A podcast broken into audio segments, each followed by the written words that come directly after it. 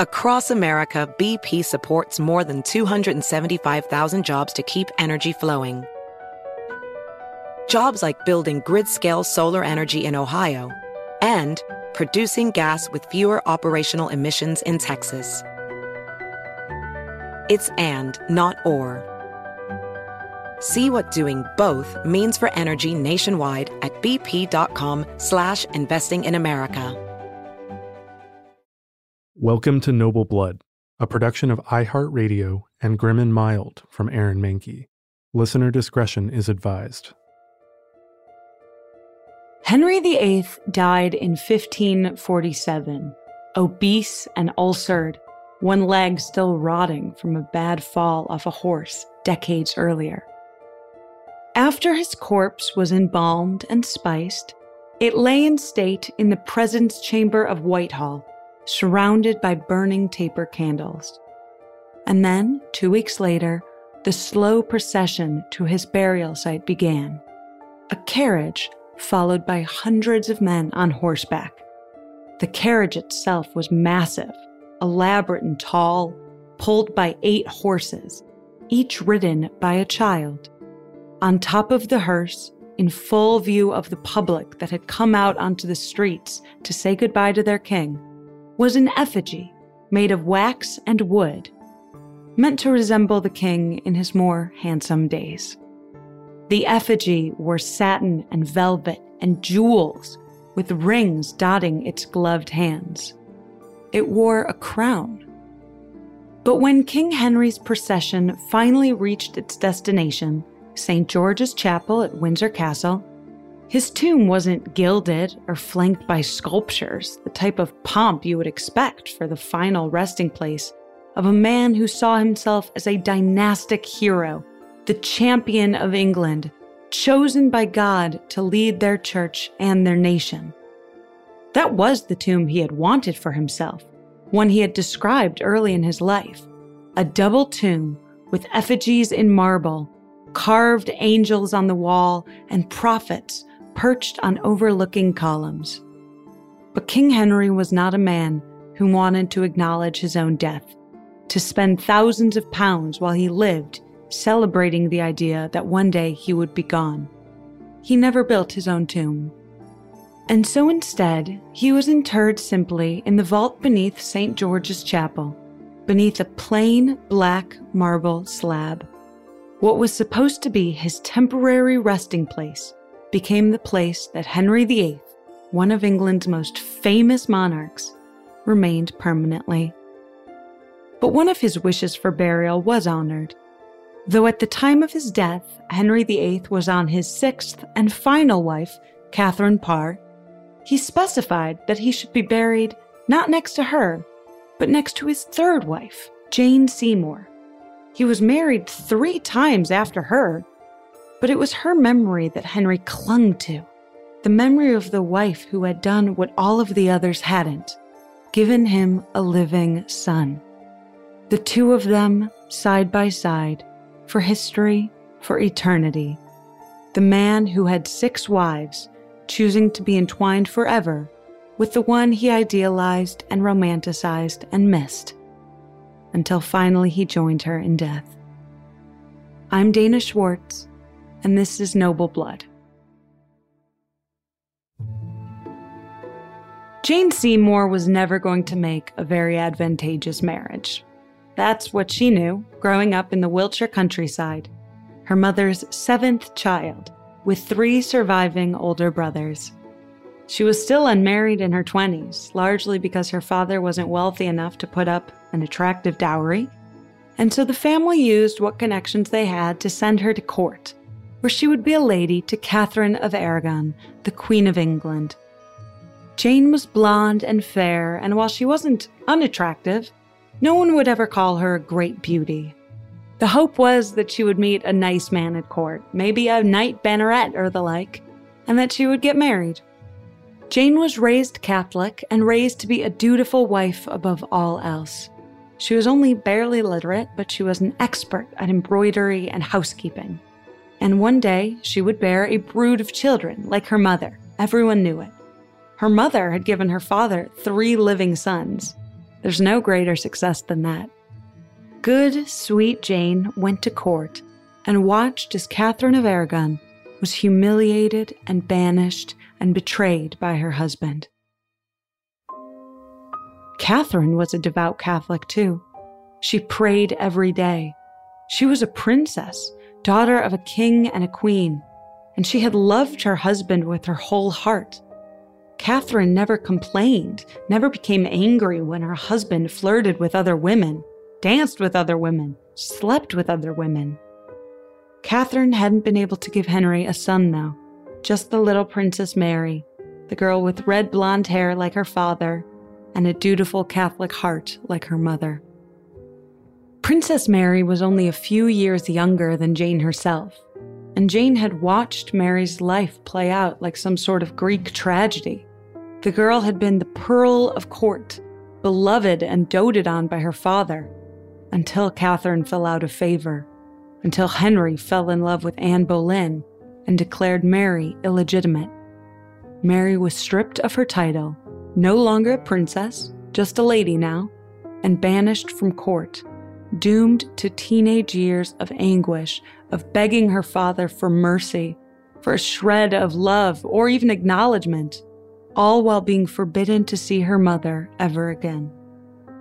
When Anne Boleyn became queen and adopted the most happy as her motto, Anne pushed Henry to continue to ignore Mary and let Catherine suffer the misery of her own making.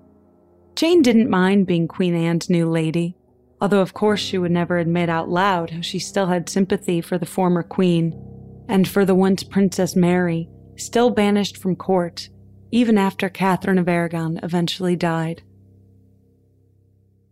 Jane was dutiful and disciplined, and Queen Anne liked her plenty, mostly because Jane seemed to fade into the wallpaper. That is, until she didn't. As King Henry began to prickle against his impetuous, willful, stubborn new wife, and as the son she had promised him continued to elude her, his eye began to wander. In the fall, Henry and Queen Anne had taken a hunting trip, and they had stopped at Wolf Hall, where Jane Seymour's family lived. Of course, Jane wasn't there, she was back at court. But Henry had seen the domestic scene the subservient wife, the proud father, and the many, many healthy living children. And Henry had remembered the shy smile of that blonde girl at court who came from such a fertile line. Anne had had another miscarriage earlier in the summer.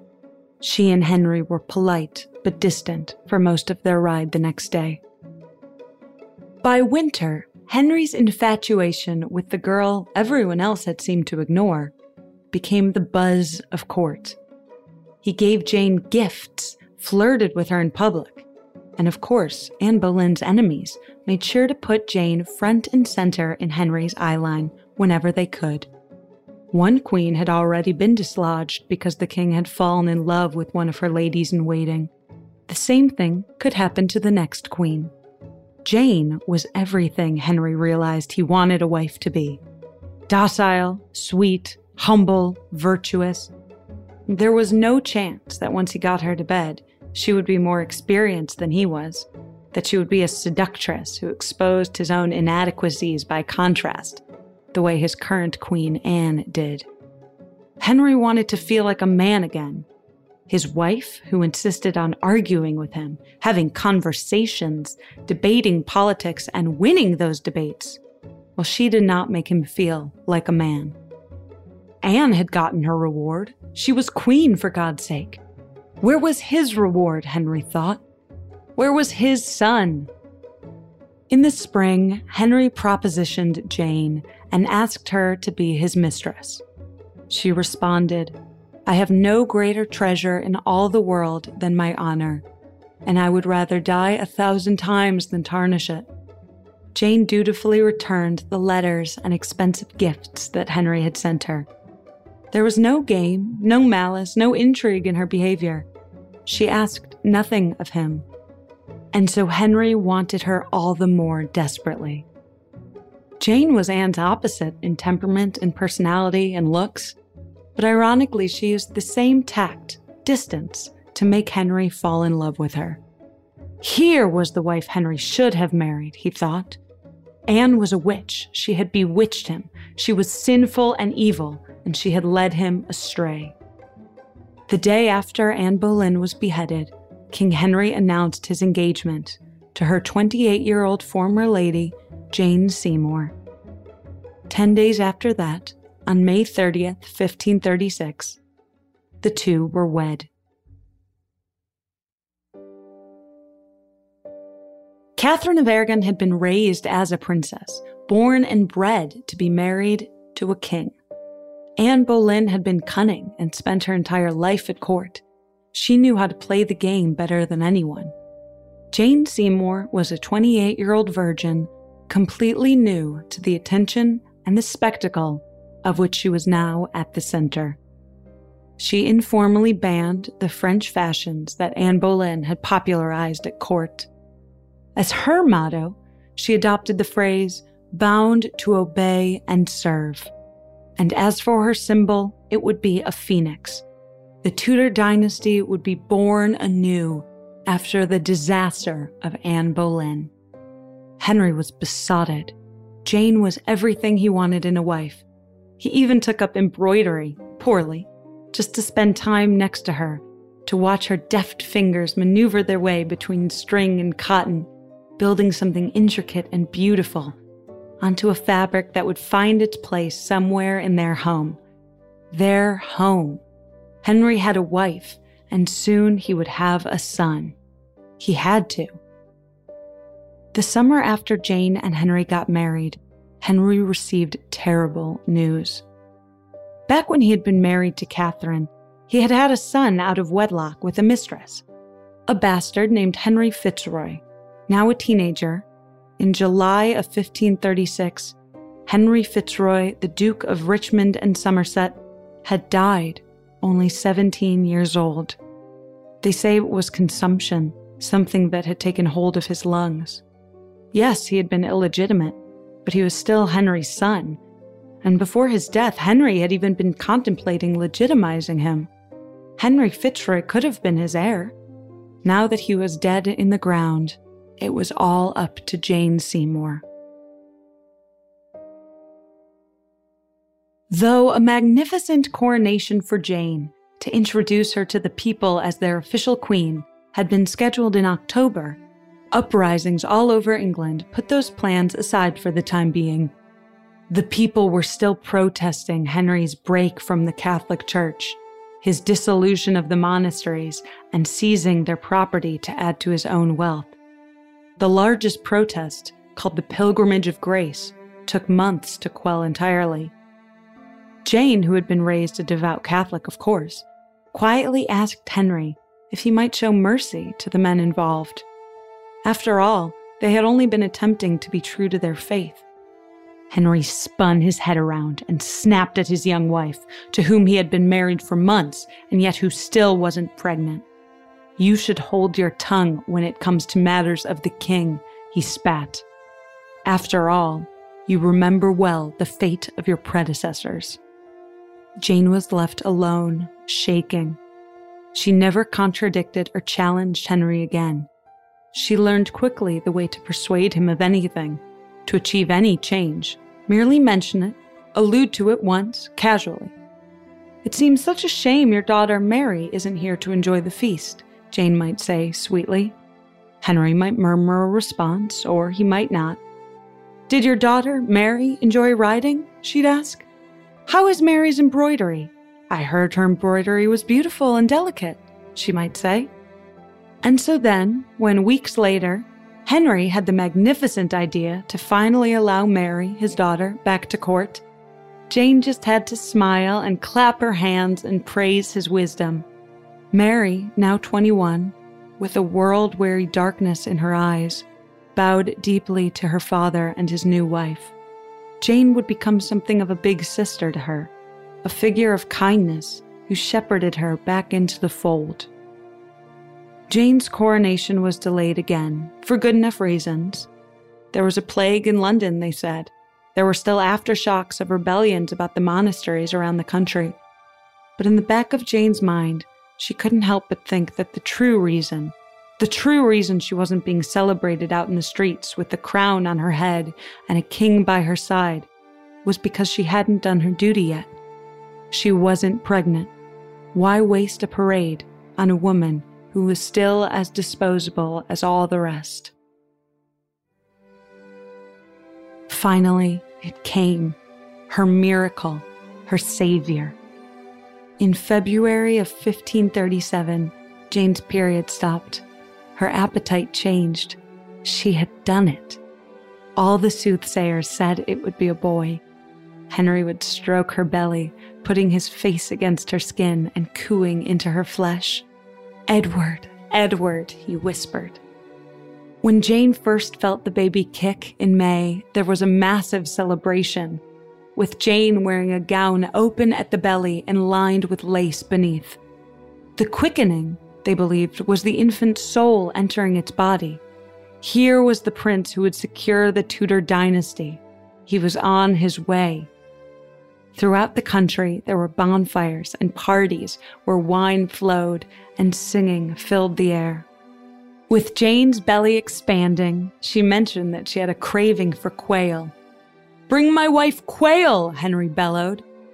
Though quail was out of season in England, he ordered that it be brought specially from Calais, with orders to expand the search and go even further afield if enough quail couldn't be found. Jane would have everything she wanted while she was carrying all of Henry's hopes in her belly. In September, she was put on bed rest, confined to her chamber, and not permitted to leave to prevent any trouble with the pregnancy. Henry could not lose another son, and this was going to be a son. Everyone knew it. Finally, it had been long enough enough waiting, enough maneuvering, enough plotting and marrying and beheading. Henry finally had a wife, and Henry was about to have a legitimate son. A month later, the labor began. Henry took as many precautions as physically possible to ensure the survival of his child. Most births at the time would be attended to by a midwife. Henry insisted instead on a team of all male doctors. When the labor began, it quickly became apparent that the infant was in a breech position. For two days and three nights, Jane did her best to follow her doctor's instructions, to shut out the pain, and to think of nothing but how happy Henry would be when he finally met his son. And then finally, with a final scream of pain and a whimper, it was over. She had done it. The day before St. Edward's Day, on October 12th, Prince Edward was born. A healthy, living, legitimate male child. Jane wept with relief. A few days after the birth, the baby was made Duke of Cornwall and Earl of Chester. Jane's brother got promoted to Earl.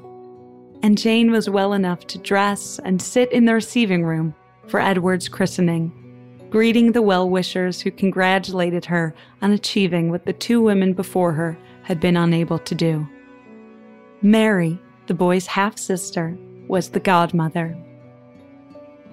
But a week later, Jane felt woozy and lightheaded. Within the hour, her fever spiked. She was delirious and sweating. By the time she awoke early the next morning, it was obvious that a priest would need to be summoned. Jane Seymour died at noon that day in a rush of fever and blood just after she had given Henry everything he wanted, after she had just ensured that her position as queen was secure.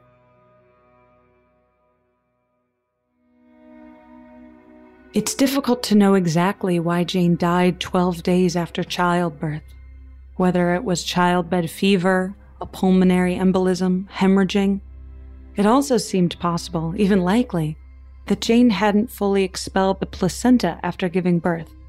Left in her body, the placenta became infected.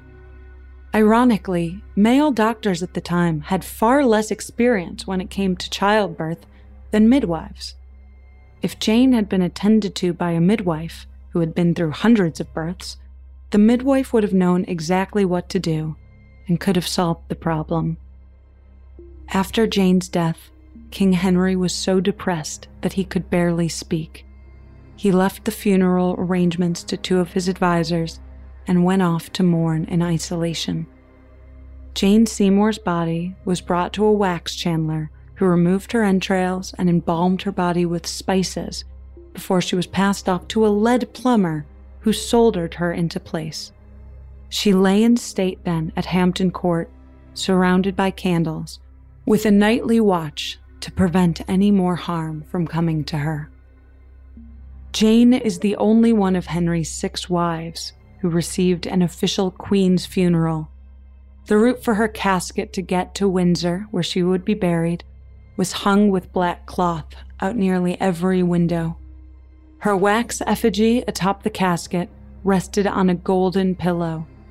It wore golden shoes and rings on its finger, and it was dressed in beautifully embroidered stockings. The carriage was trailed by 29 wailing mourners, one for each year of Jane's life. Young Mary was Jane's chief mourner. Stories would come out later, ballads martyring Jane, saying that she had chosen to get a cesarean section, or that she was given the option to either save her own life or save the life of her child, and she had chosen the latter. It's pleasant to imagine her heroic, to give agency to the woman who is most often characterized in history books as just the opposite of Anne a pendulum swing from raven haired and witty to blonde and docile. A phoenix dies to bring new life. That was Jane seal, the phoenix. Death turns to new life. Henry finally got his son, but he would spend the rest of his life mourning and yearning for the wife he lost too soon. Because now that she was gone, in her memory, she would always be perfect. Eight years after losing Jane, Henry VIII commissioned a family portrait by this time, he had already gone through two more wives and had finally landed on his sixth and final wife, Catherine Parr.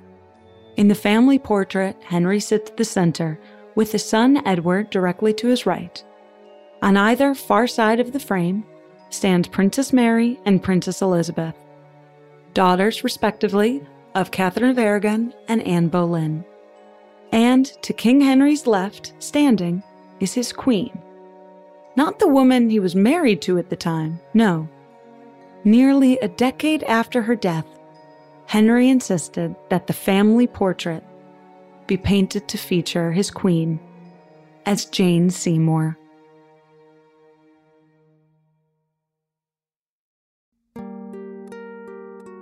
That's the short life of Jane Seymour. But stick around after a brief sponsor break to hear a bit more about little baby Edward.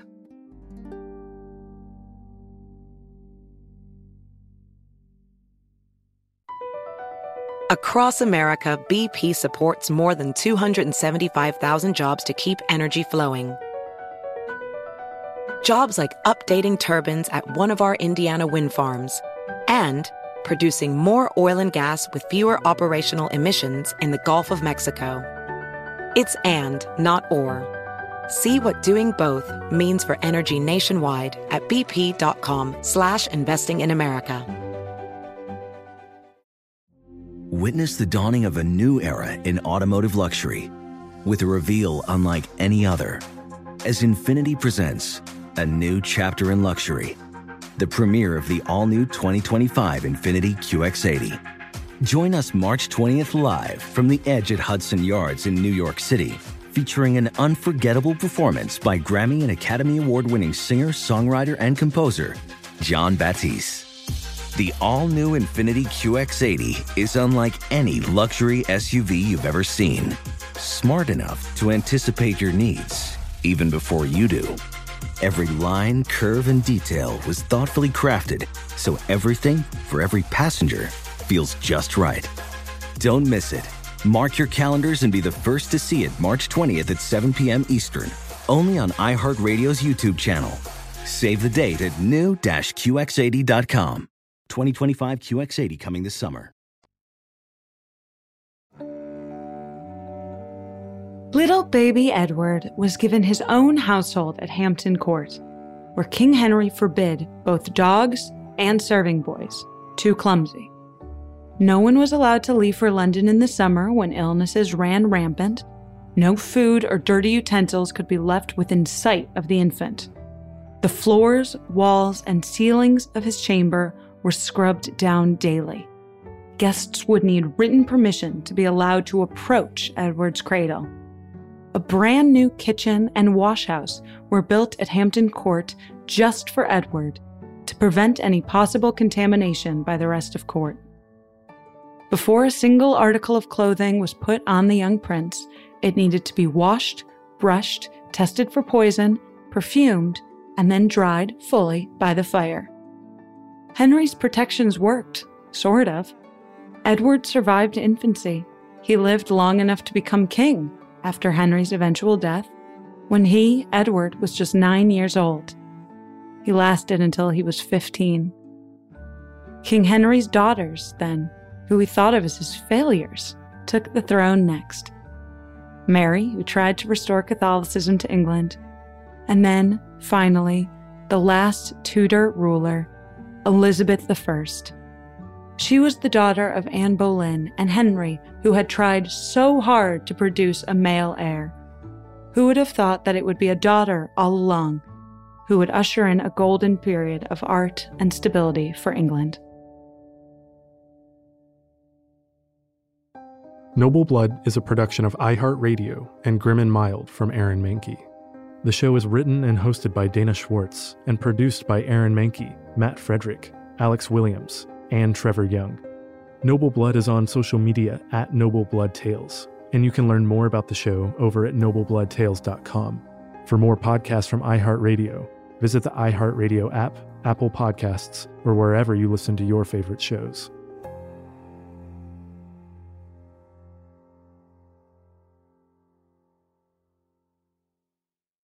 Infiniti presents a new chapter in luxury, the premiere of the all new 2025 Infiniti QX80, live March 20th from the edge at Hudson Yards in New York City, featuring a performance by Jon Batiste. The all new 2025 Infiniti QX80 is an SUV designed to help every passenger feel just right. Be the first to see it March 20th at 7 p.m. Eastern, only on iHeartRadio's YouTube channel. Save the date at new-QX80.com. Don't miss it. 2025 QX80 coming this summer.